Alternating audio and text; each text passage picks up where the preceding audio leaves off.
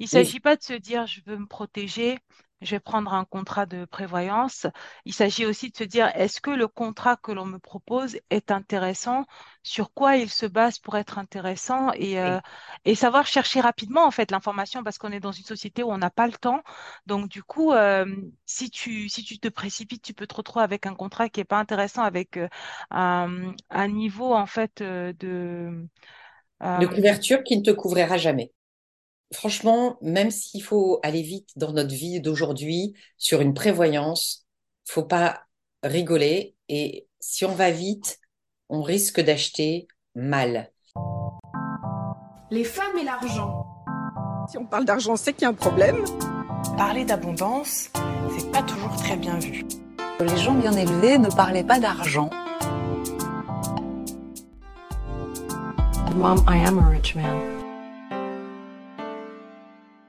Bonjour Sylvie, on se retrouve pour un nouvel épisode de podcast. La dernière fois, on s'était vu pour parler de la retraite et là, aujourd'hui, on se voit pour parler de prévoyance. Oui, bonjour Vanessa, avec plaisir. Et euh, donc, toi, tu voulais faire une distinction entre placement et prévoyance. Euh, euh, vas-y, je t'écoute. Donc, ce que je fais comme distinction, c'est qu'une prévoyance, ça couvre des compléments de revenus en cas d'aléa aléa qui peut être lié à une maladie, un accident, une hospitalisation. Un placement, on met de l'argent de côté et ça se capitalise. Une prévoyance, ça va compléter ses revenus de la même manière qu'on a une assurance pour sa voiture. Quand on a un accident de voiture, elle se déclenche. Pour son habitation, quand on a un sinistre dans son habitation, elle se déclenche. Eh bien, la prévoyance qui couvre les revenus se déclenche de la même manière quand il y a un problème. Ok, c'est très clair. Pour toi, il y a quatre formes de prévoyance. Il y a la prévoyance individuelle, collective, entre associés et prévoyance dite homme-clé. Euh, est-ce que tu peux nous en dire plus sur ces quatre éléments-là, s'il te plaît? Alors oui, je distingue la prévoyance individuelle. La prévoyance individuelle, elle va protéger les, revenus euh, d'une personne en cas d'accident, arrêt de travail, invalidité. Et la prévoyance individuelle, elle dépend de son âge, son activité, dans quel endroit géographique on se trouve et son statut juridique quand on est un indépendant. Par exemple, quand on est salarié en entreprise, on a une prévoyance collective. Et donc, le calcul du coût de la prévoyance d'entreprise, c'est un montant moyen en fonction de la durée euh, de l'âge moyen des salariés. Alors qu'une prévoyance individuelle, ça va, ça va tenir compte de son âge. Si toi et moi, on prend la même prévoyance, le même niveau de garantie pour compléter ses revenus en cas d'accident, d'hospitalisation, de maladie, ben on va pas payer la même chose. Parce qu'on n'a pas le même âge. Moi, en l'occurrence, je suis fumeuse, donc je vais payer plus cher. Et on n'a pas le même statut juridique. Et après, je peux rentrer plus dans les détails. Non, après, je pense que hum, ça ne sert à rien d'aller trop dans les détails. Je pense que ceux qui sont concernés iront creuser. C'est déjà pas mal comme information, d'autant plus qu'on doit voir d'autres formes de prévoyance. Il y a la prévoyance collective entre associés et hommes-clés. Donc là, c'était juste la prévoyance individuelle dont, dont on a parlé. Alors là, j'ai parlé d'une des formes de prévoyance individuelle, qui est quand on est indépendant, donc ça dépend de son activité, son statut et du régime obligatoire auquel on cotise aussi, et de son âge et de son état de santé. Après, on distingue dans la prévoyance individuelle, il peut y avoir aussi sa complémentaire santé. Donc la, prévoyance individuelle, elle va couvrir les revenus, les pertes de revenus en cas d'arrêt de travail. Et la complémentaire santé, elle, c'est qu'on appelle souvent dans le jargon commun la mutuelle mais tous les assureurs qui proposent une couverture santé ne sont pas des mutualistes. Donc, c'est pour ça qu'on parle de complémentaire. Eh bien, euh, le complémentaire santé, elle va couvrir les euh, frais médicaux, les frais d'hospitalisation, en tout ou partie, selon le niveau de garantie qu'on prend. En termes de prévoyance individuelle, il y a aussi deux autres euh, types de prévoyance qui peuvent exister. La, la garantie accident de la vie domestique. Donc ça, c'est une garantie qui va s'exercer si on a un accident. Donc, ça couvre pas la maladie ni l'hospitalisation. Donc, l'élément déclencheur, c'est un accident. Et là, les contrats sont à forme euh, multiple, mais voilà, il faut savoir que le fait générateur, c'est l'accident. Derrière, ça offre des services d'assistance si on est euh, suite accident, si on est chez soi et qu'on a besoin d'une aide à domicile. Et si on est en invalidité, selon les contrats, on peut avoir une rente invalidité et ou un capital en cas d'invalidité. Et là, c'est important de regarder ce critère-là, par exemple, sur les garanties accidents de la vie domestique. Moi, la prévoyance euh, garantie accident de la vie domestique, elle se déclenche dès 1% d'invalidité. La plupart des contrats des marchés, du marché ne se déclenchent qu'à partir de 5 ou 10% d'invalidité. Et moi, le capital que je peux verser peut aller jusqu'à 1 million d'euros. D'autres vont peut-être proposer un, contrat, un montant forfaitaire de 50 000 euros. Il y a plein de conditions à regarder. Non, mais c'est vrai que c'est intéressant. Euh, moi, quand j'étais conseiller, c'est vrai que je crois qu'on on commercialisait des prévoyances euh, qui se déclenchaient à partir de, je crois que c'était 10%. 10%. Mais euh, pour comprendre la notion de pourcentage, je ne sais pas si tu t'y connais un peu. Moi, j'avais fait quelques recherches, mais ça commence à dater. Je crois que tu perds un doigt, ça doit être peut-être 1%. Tu perds une main, ça doit être... tu, 5%. tu, tu connais les, tu connais les pourcentages et les accidents associés ou, ou non? Alors, c'est très, variable. C'est à peu près cet ordre de grandeur. Alors, il faut savoir que on regarde d'abord l'invalidité fonctionnelle, que sur l'invalidité fonctionnelle, il y a deux barèmes en vigueur, le barème de la sécurité sociale et le barème du concours médical. Donc, quand on prend un contrat de prévoyance individuelle, c'est important de savoir si votre contrat il s'appuie sur le barème des euh, pardon, les barèmes de la sécurité sociale ou celui du concours médical. Par exemple, celui du concours médical va considérer que si vous êtes amputé du bras droit dominant, vous êtes invalide à 50 à 60%. Le barème de la sécurité sociale est plus intéressant, il va considérer que vous êtes invalide entre 90 et 95%. Quand il te manque un bras? Un... Ouais, Ah ouais. Bon, en même temps, voilà. c'est vrai, hein, c'est chaud. Ça, Oui, ouais, c'est, c'est... Ah, ok. Donc oui, c'est vrai que parce que il oui, s'agit pas de se dire je veux me protéger, je vais prendre un contrat de prévoyance. Il s'agit aussi de se dire est-ce que le contrat que l'on me propose est intéressant, sur quoi il se base pour être intéressant? Et, euh, et savoir chercher rapidement en fait l'information parce qu'on est dans une société où on n'a pas le temps. Donc du coup, euh, si tu, si tu te précipites, tu peux te retrouver avec un contrat qui est pas intéressant avec euh, un, un niveau en fait de De couverture qui ne te couvrira jamais. c'est ça, merci, je perdais le mot, et euh, qui ne te couvrira jamais. Et quand on aura besoin, tu te retrouves à avoir payé pendant des années un truc en pensant que tu étais protégé, alors que c'est pas du tout le cas. Donc, euh, donc, ok, merci de nous avoir donné le tips. Franchement, même s'il faut aller vite dans notre vie d'aujourd'hui sur une prévoyance, faut pas rigoler. Et si on va vite, on risque d'acheter mal. Euh, là, je parlais d'un des critères qui est le niveau d'invalidité fonctionnelle. Et donc, il y a deux barèmes en vigueur, le, celui du concours médical ou celui de la sécurité sociale. Mais il y a plein d'autres choses à regarder. Par exemple, moi, ma garantie est- pour des indépendants, elle est forfaitaire. Et la plupart des contrats peuvent être indemnitaires. C'est-à-dire que si moi, je te dis que je vais te couvrir en cas d'invalidité à hauteur de 2000 euros, je vais te donner 2000 euros en cas d'invalidité totale, par exemple. Mhm. Eh bien, si tu as une garantie indemnitaire, les 2000 euros, ils vont tenir compte si tu as, par ton régime de prévoyance obligatoire des indépendants, 1000 euros, eh bien, ils vont te verser que 1000 euros. Ils tiennent compte de ce qui aura déjà été versé. C'est un petit mot qui a beaucoup de sens, forfaitaire ou indemnitaire. Voilà. Et donc là, franchement, sur une prévoyance, c'est comme si, euh, si on l'achetait à la va-vite, c'est comme si on achetait un t-shirt à 2 euros. Il va être transparent, il va pas vous couvrir, il sera fait de je ne sais pas dans quelles conditions.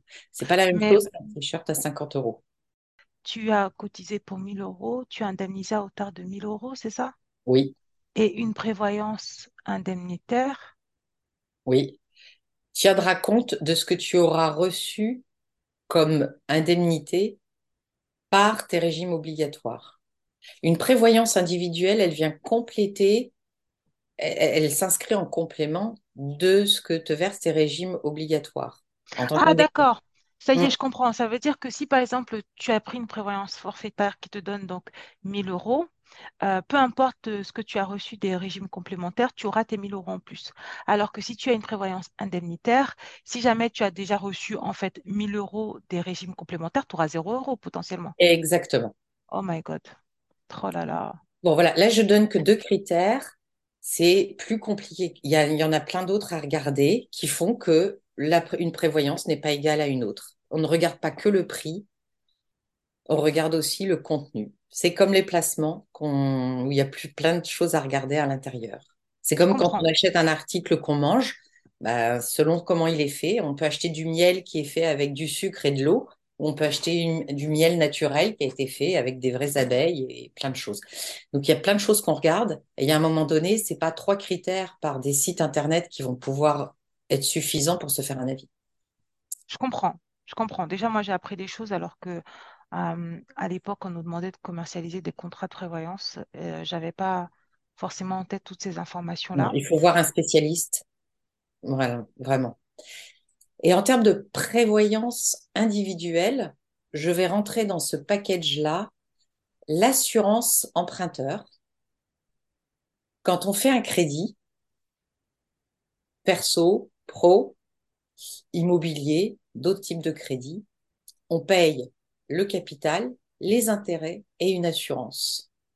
Mhm. L'assurance, elle couvre le crédit si on a un pépin ou si on décède.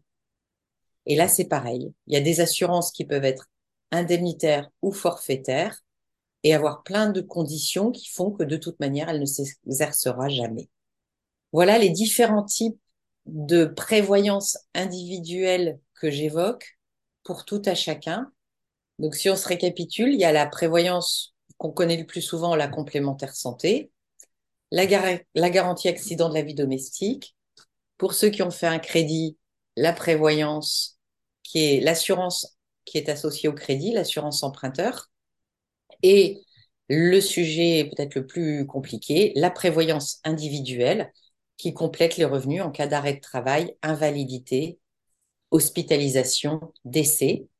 Et cette prévoyance-là, comme les autres, elles dépendent, ben, si on est indépendant et de son statut juridique, ou euh, si on est salarié, ou si on est retraité, c'est aussi autre chose. Et j'en viens aussi à une dernière type de prévoyance quand on avance en âge, quand on parle de la retraite, ça peut être une prévoyance perte d'autonomie pour prévenir les situations de dépendance et là fournir également un complément de revenu et des services d'assistance.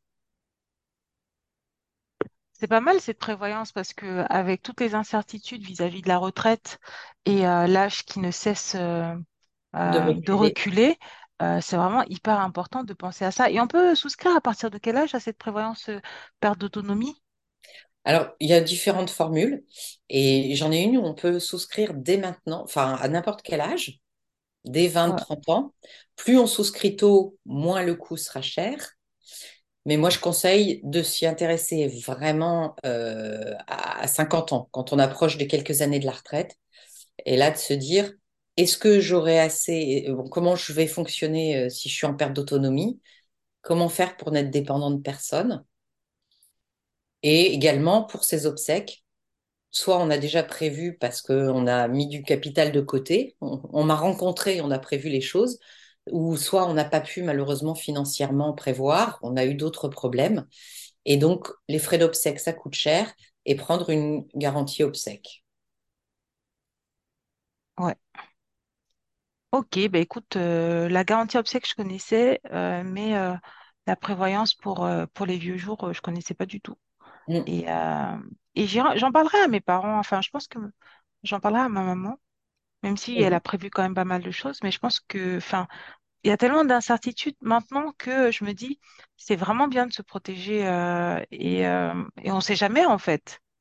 Mm. Mais bon. Euh, donc là, on a parlé de l'invalidité fonctionnelle. Qu'est-ce que tu peux nous dire concernant l'invalidité professionnelle? Et alors, quand on revient sur les sujets de prévoyance individuelle, ça couvre les arrêts de travail qui sont temporaires et l'arrêt de travail qui peut être définitif, on appelle ça une invalidité. Et là aussi, il y a différents types de prévoyance. Certains ne vont couvrir que l'invalidité fonctionnelle, qui en gros, si je schématise, va étudier si on est capable de faire les cinq actes de la vie quotidienne. Se lever, manger, nourrir, s'habiller, bouger seul. Et il est important, il est capital de croiser avec un barème d'invalidité professionnelle. Par exemple, un pianiste qui perd un doigt ne va pas avoir le même impact professionnel que un avocat qui perd un doigt. Un avocat qui perd la voix, ça n'a pas le même impact que un chirurgien qui perd la voix. Et donc moi, par exemple, typiquement, dans les prévoyances que je propose, j'ai des barèmes d'invalidité professionnelle propres à 19 professions. Les maladies paramédicales, médicales, les experts comptables, les avocats n'ont pas tous la même manière de considérer l'impact que ça va avoir professionnellement euh, sur eux selon les types d'invalidité. Voilà le, le petit zoom que je voulais faire sur l'invalidité. Ok. Et donc euh, là, je te propose qu'on passe rapidement sur euh, les prévoyances collectives et les prévoyances entre associés, parce que je crois qu'on en avait parlé un peu déjà lors du, podcast 1, euh, avant de conclure rapidement sur la prévoyance homme-clé, parce qu'après, il faudra qu'on parle des placements. Alors, maintenant, passons en entreprise. En entreprise, il y a des dirigeants et il y a des salariés. Les salariés, selon la structure, selon l'activité de l'entreprise, il y a une convention collective qui s'applique à l'activité de l'entreprise et les oblige à proposer à leurs salariés une complémentaire santé d'entreprise et une prévoyance d'entreprise. C'est ce qu'on appelle les prévoyances collectives. Et elles dépendent de, pareil, du nombre de salariés, s'il y a des salariés cadres et non cadres, de leur âge moyen et du nombre de personnes à couvrir. Donc ça, c'est un type de prévoyance collective pour les salariés. Et après, quand on est au niveau des dirigeants, il se passe plusieurs choses. Si on est en société, par exemple, qu'on a une société qui vaut un million et qu'il y a deux associés, qu'est-ce qui se passe s'il y en a un qui décède? Eh bien, selon la structure juridique de la société, mais imaginons qu'on, toi et moi, on soit associés. Notre société, elle vaut un million. Tu, je décède. Tu vas te retrouver en indivision avec ma famille pour gérer la société, puisque c'est ma famille qui doit hériter de la société. L'angoisse. Donc, ce qui, l'angoisse, parfois. Donc, il y a deux choses à faire juridiquement border un pacte d'associés qui prévoit les conditions de montée au capital de la succession ou qui bloque les choses. Et la deuxième chose à faire, c'est de prévoir les montants d'argent pour pouvoir acheter la part de l'associé défunt. Et donc, c'est ce qu'on appelle une prévoyance entre associés. Ça peut concerner un, deux, trois associés Là, il y a plein de choses à voir selon la valeur de l'entreprise. Donc là aussi, c'est important de protéger euh, l'entreprise et les dirigeants entre eux pour éviter euh, qu'ils, euh, pour protéger l'entreprise en cas de, de, décès ou de une personne qui part dans, qui est dans le coma par exemple, qui est en invalidité, qui n'est plus en état de décider. Comment ça se passe Comment l'associé ou les associés restants fonctionnent. Donc ça, c'est la prévoyance entre associés. Et la, une autre type de prévoyance en entreprise, ça s'appelle la prévoyance dite homme-clé, que je vais préférer à renommer personne clé, parce que ça concerne aussi des femmes. Mais elle est, connue dans, elle est connue dans le jargon euh, comme étant une prévoyance homme-clé. Et donc ça, ça concerne des personnes clés dans l'entreprise qui, si elles décèdent, l'entreprise ne va plus fonctionner. Donc ça peut être un dirigeant, ça peut être un commercial qui rapporte 80% du chiffre d'affaires, ça peut être un informaticien qui connaît euh, tout le système de sécurité haute technologie, ça peut être un chercheur qui a le savoir euh, recherche et développement ou qui est l'inventeur et qui est le seul à connaître une solution dans l'entreprise. Et donc, s'il décède, qu'est-ce qui se passe? Ben, Il faut retrouver une compétence, mais c'est une compétence tellement rare que ça va coûter très cher à l'entreprise. Elle va passer par des cabinets de recrutement spécialisés, elle va, elle va faire tout ce qu'elle va, tout ce qui doit être fait, mais ça coûte cher. Et d'avoir une prévoyance dite homme-clé, ça va être un montant d'argent qui sera versé si l'aléa se, produit, qui va être versé à l'entreprise, et donc qui là aussi est payé par l'entreprise, pour permettre de couvrir tous ces frais pour rechercher un remplaçant ou l'équivalent le plus possible du remplaçant. Là aussi, ça s'étudie. Est-ce qu'il y a le recrutement, la formation? Il y a plein de niveaux possibles. Voilà sur euh, rapidement brosser l'ensemble des types de prévoyance individuelle pour les salariés, pour les professionnels et en entreprise, pour les salariés, pour les associés ou les personnes clés. Ben écoute, je te remercie pour ce, pour ce euh, tableau euh, synthétique qui est complet en même temps. Moi, en tout cas, je, me suis reconnue parce que Maëlisa et moi, on est associés. Pour l'instant, bon, Femme Riche, c'est pas c'est pas la boîte qui vaut un million, mais c'est vrai que si ça évolue, ce serait bien d'y penser et, on est déjà au courant. là, je te propose de passer sur d'autres contrats rapidement parce que finalement, ce ne sont pas non plus des contrats hyper hyper importants, mais quand même, ben, la garantie des accidents de la vie, on en a parlé plus tôt, donc on ne va pas forcément refaire une passe dessus. Euh, l'assurance habitation et voiture, je pense que les auditrices savent ce que c'est. Donc c'est pareil, on n'est pas obligé de repasser dessus. Moi, par contre, j'aurais bien voulu parler de la protection juridique parce que je me souviens, c'était quand j'étais conseillée que je m'étais dit que ce serait intéressant que j'en prenne une. Une bien en plus. Finalement, à chaque fois, j'ai procrastiné sur le truc. J'ai fini par me retrouver avec une protection juridique de la Poste quand j'ai fait mon premier prêt immobilier. Et bon, je me suis dit, c'est mieux que rien, au moins elle est là. Et j'avais regardé aucune garantie. Sauf qu'avec le Covid, j'avais dû voyager et ils ont annulé mon billet. Et en fait, depuis 2020, J'attendais le remboursement de mon billet euh, qui avait été annulé par la compagnie et autant te dire que j'avais tout fait. J'avais même abandonné en fait l'idée de récupérer les fonds jusqu'à ce que je me dise, mais attends, tu as une protection juridique, euh, envoie-leur le dossier. Donc déjà, j'envoie le dossier et ils me disent, oui, ben, vous êtes en dessous des plafonds. Nous, c'est à partir de 500 euros que l'on commence à mettre euh, un expert sur le sujet. Je me suis dit, bon, ok, j'aurais dû faire attention à ma protection juridique.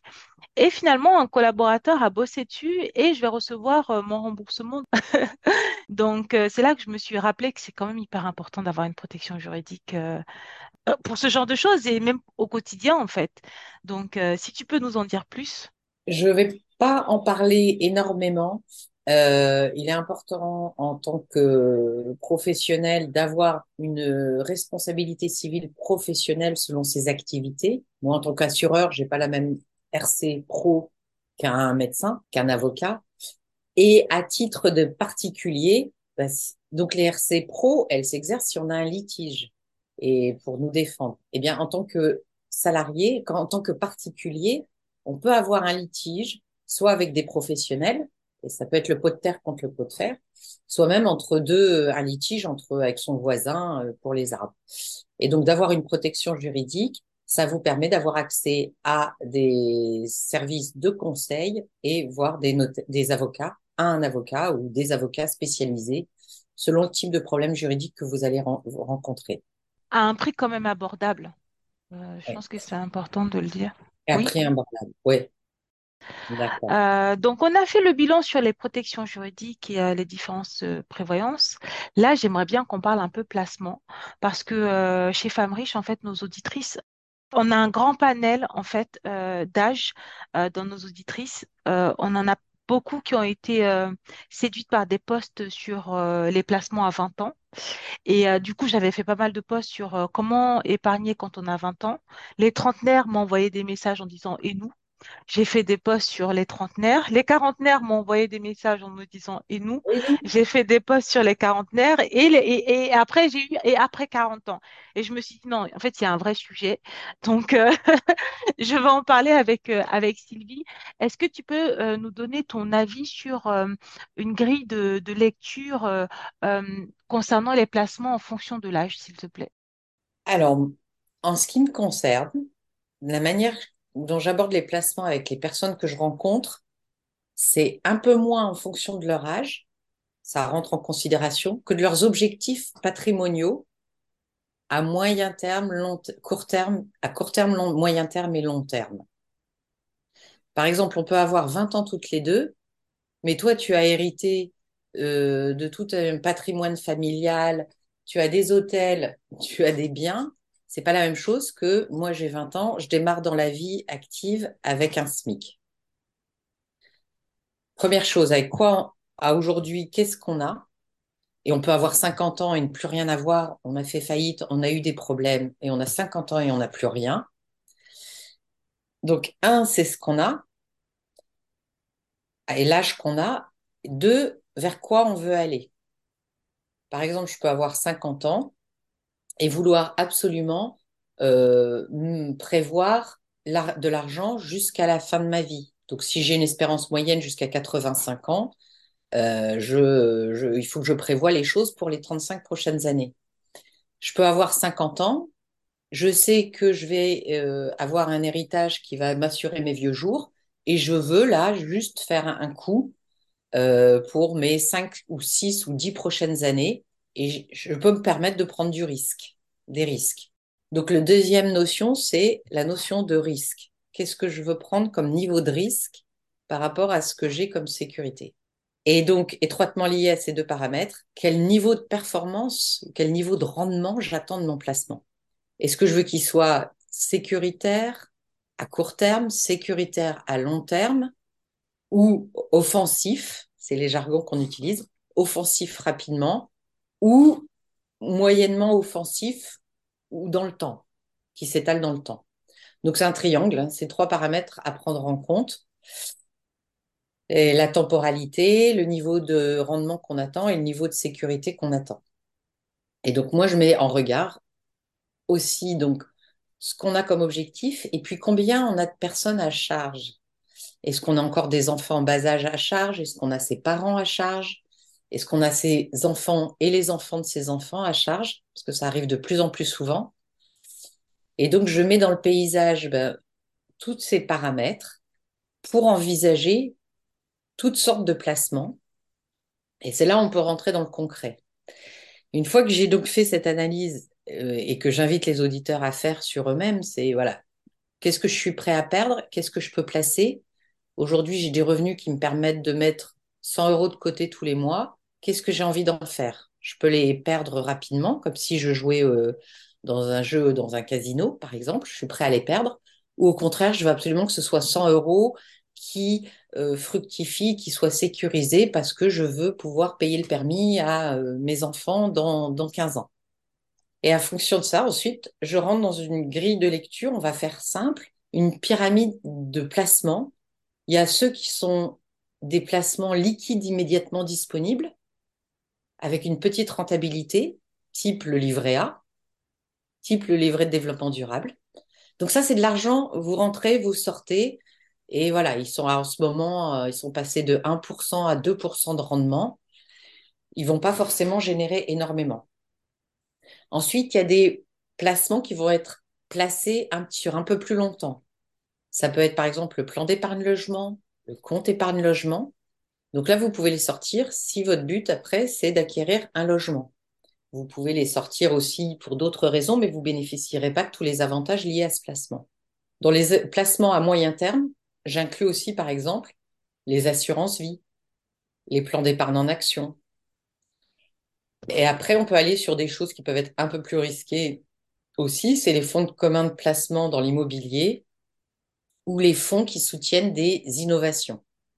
J'aimerais bien revenir euh, un petit moment sur les, les comptes épargne logement et plan épargne logement.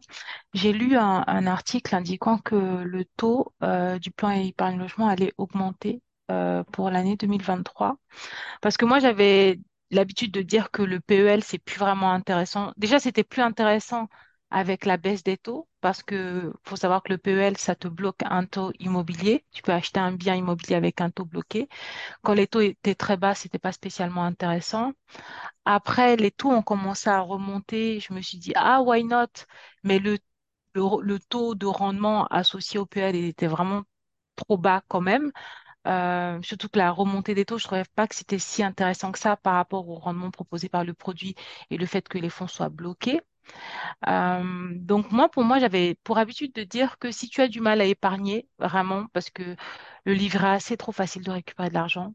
Le PEL, il faut quand même le clôturer, tu es obligé de faire une démarche active, tu dois réfléchir. Euh, pour avoir ce côté un peu vraiment bloqué, ça peut être intéressant. Euh, et là, toi, tu es en train de dire que sur la partie moins long terme et pour pouvoir acheter un bien immobilier, c'était intéressant, c'est parce que tu avais conscience de la hausse à venir ou parce que euh, sur le plan immobilier, tu as eu des exemples comme quoi c'était quand même intéressant? Alors sur le PEL, euh, je me suis peut-être pas bien exprimée. C'est vrai, je te rejoins sur le fait que c'était, selon moi, aujourd'hui, ça n'était plus un plan, un, un investissement euh, phare pour acheter un bien immobilier. Parce qu'en effet, sa vocation, elle est bloquée. Même si les taux augmentent. Donc à l'époque, les PEL avaient des taux de rendement fixes euh, de l'ordre de 4 à 8%. Euh, depuis euh, 15 ans, ils sont à moins de 2, ils sont à 2% brut, donc ça fait moins de 2% net. Donc ils sont un peu euh, tout juste au niveau de l'inflation. Donc aujourd'hui, même si les taux de PEL remontent, si on est sur une inflation à 6, le PEL, il sera toujours en dessous de l'inflation. Et en effet, son objet, il est bloqué. Donc moi, je préconise plutôt pour faire un, quand on a un objectif de place, de, de, d'achat immobilier, un projet de voiture, un projet, une assurance vie. Ça reste vraiment un placement souple qu'on peut sortir quand on veut ou un plan d'épargne en action. Les Ah bon? fiscalités, les, les, les, les fiscalités sont différentes et euh, les euh, modalités de sortie sont différentes avant 5 ans pour le PEA, après 8 ans pour l'assurance vie. Il y a plusieurs choses qui rentrent en ligne de compte. Mais l'assurance vie, pour moi, reste le couteau suisse, le basique, qui remplit plusieurs fonctions. L'assurance vie, elle est disponible à tout moment. Contrairement aux idées reçues, ce n'est pas de l'argent bloqué, j'insiste, parce que c'est souvent ce que j'entends. En revanche, il est vrai que si on le sort avant 8 ans, on peut, on a une fiscalité sur les plus-values. Mais ça veut dire qu'il y a eu des plus-values. Donc c'était un bon placement. Donc on peut payer euh, euh, 30% sur les plus-values. Si on a eu euh, 4000 euros de plus-value, euh, ça vaut le coup. C'est toujours de l'argent gagné. Donc voilà pourquoi je te rejoins sur euh, les placements euh, qui sont euh, euh, à moyen terme, euh, plutôt l'assurance vie qu'un PEL, quand il y a un objet bien précis. Puis après, il y a les placements d'entreprise que peuvent proposer les entreprises. Plan d'épargne entreprise ou les plans d'épargne collectif. Retraite collective pour les salariés. Non, je suis d'accord avec toi. Les plans épargne d'entreprise, c'est une très bonne chose, d'autant plus que des fois, ils sont associés à un abondement, c'est-à-dire que l'entreprise te donne de l'argent quand tu verses de l'argent sur euh, ton enveloppe. Donc euh, là, pour le coup, c'est comme si tu gagnes de l'argent en ne faisant rien, en investissant. La contrepartie, c'est que du coup, souvent, tu investis sur euh, des actions, donc euh, tu prends quand même pas mal de risques. Il y a des PEE qui proposent des fonds obligataires, donc les fonds sont sécurisés, mais en termes de rendement, on n'y est pas trop. Mais euh, ça peut être un bon compromis entre abondement, sécurité et placement d'entreprise. Absolument. Alors aussi, un petit inconvénient, je trouve, sur les PEE, mais c'est bien d'en profiter et de profiter de l'abondement de l'employeur, euh, c'est que souvent, ce sont des actions euh, de l'entreprise. Donc le portefeuille n'est pas très diversifié en termes de risques et euh, il est collectif, il est, il s'adapte, enfin, c'est une proposition qui est faite pour tous les salariés de la même manière. Alors que quand on fait un placement individuel et qu'on va voir un professionnel du sujet, il va vous demander si vous préférez, ben, moi par exemple, j'ai des placements qui vont être davantage sur de l'environnemental, sociétal et gouvernance, ou bien sur de la haute technologie, ou bien sur certaines parties du monde. Voilà, on peut faire davantage de, placements personnalisé en fonction de ses choix et de ses goûts. Et après, quand on est sur des gros montants, on peut même choisir ligne à ligne. Quand on est sur des placements à six chiffres, avoir des conseillers qui vont vous dire est-ce que vous préférez telle action, telle partie du monde, combien de temps? Enfin, là, on a affaire à, un autre type de conseil qui s'appelle souvent les gestions privées euh, dans, les, dans, les, dans les structures ou dans les solutions comme moi je propose. Hmm. Et après, donc, on a des placements, euh, quand je parlais de plus long terme, dans l'immobilier comme les SCPI. Et puis, tout ce qui est euh, placement d'épargne retraite, qu'on a déjà évoqué, les plans d'épargne retraite d'entreprise collectifs et les plans d'épargne retraite individuels. Et là, je renvoie à notre podcast euh, de la fois d'avant. Oui, saison 1. Saison 1. Non, mais je pense qu'on a quand même vraiment bien euh, fait le tour du sujet. Euh, je te remercie beaucoup, Sylvie, d'être revenue du coup trois fois sur le podcast Femmes riches, euh, de nous avoir partagé avec beaucoup de générosité donc euh, ces informations. Je mettrai les liens à nouveau pour te contacter et puis bah, je te souhaite une bonne fin de journée. Merci Vanessa, à très bientôt et une prochaine fois avec plaisir. À bientôt. Au revoir. Merci d'avoir écouté ce podcast. Si tu l'as apprécié, n'hésite pas à le partager à ton entourage. Si tu souhaites me soutenir, laisse-moi 5 étoiles sur les plateformes de diffusion et viens me parler, cela me fera très plaisir.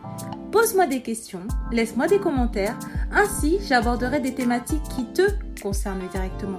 Tu peux me retrouver sur mon site web, Instagram, ainsi que toutes les semaines via ma newsletter. Au plaisir de te retrouver pour de nouveaux épisodes. À bientôt. Bisous.